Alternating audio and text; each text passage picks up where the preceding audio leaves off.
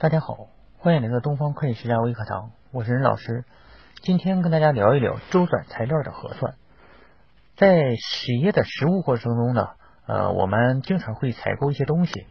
那么采购回来的东西呢，我们应该入哪些科目呢？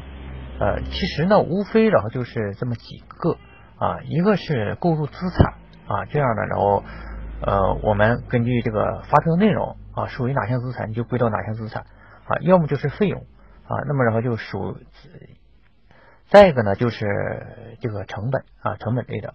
那么除此之外呢，基本上然后我们啊都不会取得发票啊，我们取得发票呢主要就是这些方面。那么最难判断的主要是这个资产这块儿哈。那么到底属于哪项资产呢？啊，这里呢呃一个重要的资产呢就是存货类的啊，购入一些存货类的东西。那么像。呃，在比方说，然后一个工业企业或者一个施工企业，那么这个呢，它会购入一些材料啊，材料。那么购入这个材料到底是属于原材料还是属于周转材料啊？那么还有这个地质易耗品呢，还有这个包装物啊。那么实际上呢，我们在实物过程中呢，啊这块判断并不难啊。那么企业生产用的啊，或者说然后你工程施工用的。这个材料呢，我们大家都能够啊确认准了，因为这些东西呢，呃，用到这个工程上以后，或者是用到产品上以后啊，呃，就不会再拿回来。这种东西呢，就被称为原材料啊。那么，然后比方说，然后这些东西啊，这个车间也好，还是说这个项目部也好，他把它领用了以后，那么然后这个东西还会再拿回来啊，等着这个下一次再使用。这种东西呢，我们就称为周转材料。那么周转材料里头呢，呃，还分成这个三个类啊。这三类呢，一个是啊我们呃平常说的周转材料啊。那么另外一类呢是这个低质易耗品啊，就是低质好品呢，主要是指一些小工具类的啊东西。那么再一个呢，就是这个呃包装物。啊，包装物这个包装物一般是在这个工业企业中呢比较多，或者是商业企业啊购入一些包装物，就是包装产品用的。那么像施工企业的话，包装物相对来说就比较少。那么施工企业里头这个呃周转材料呢，呃这里头主要啊分这么和这个低级耗品它俩怎么区别呢？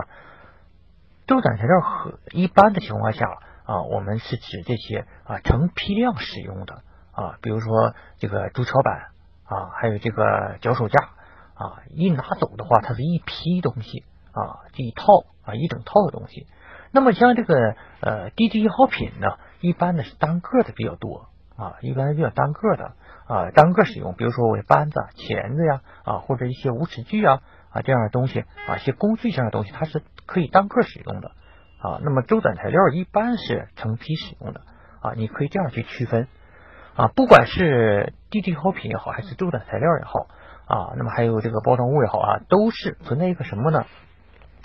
我们在日常核算的过程中呢，把它设三个明细科目啊，一个是叫在库啊，一个是在用啊，一个是摊销啊，分成这三个明细。这三个明细怎么来用呢？我们购入的时候呢，直接啊入到仓库，对吧？所以说我们叫它在在库。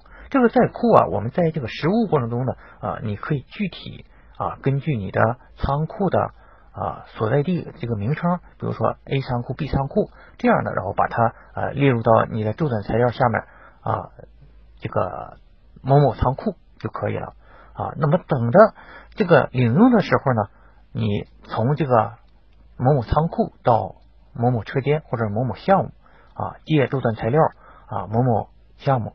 带周转材料某某仓库，对吧？这样呢，啊，就你就出库了。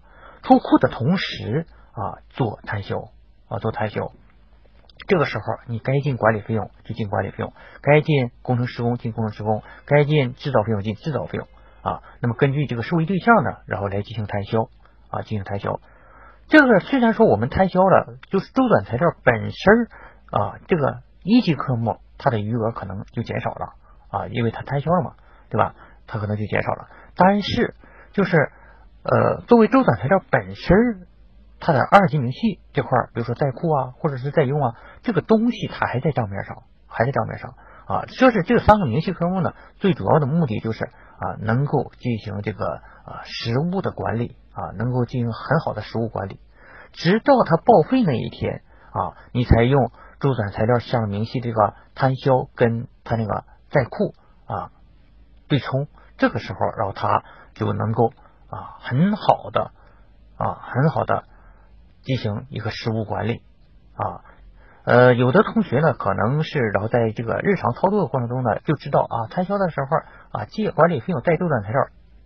你这样做的话，然后直接然后把周转材料给抹了，抹掉了，没有了啊。这个时候呢，可能就会导致你实物管理没法管理啊。那么所以说呢，我们在实物操作过程中要通过这三个明细啊来进行操作。那么至于说然后这个呃。一般情况下，我们的低质耗品呢是按的一次性摊销啊，就一次性摊销了。那么然后这个周转材料呢，一般情况下会按的这个呃，一般摊摊销的时候啊，会按它的这个使用的次数啊，使用次数，比如说它可以使用五次或者使用十次啊，一次摊销啊，其中的呃这一部分啊，这样呢，然后呃，如果一旦确定准了这个摊销的方法。啊，就不要然后再去更改了啊！谢谢大家，感谢关注东方会计实战微课堂。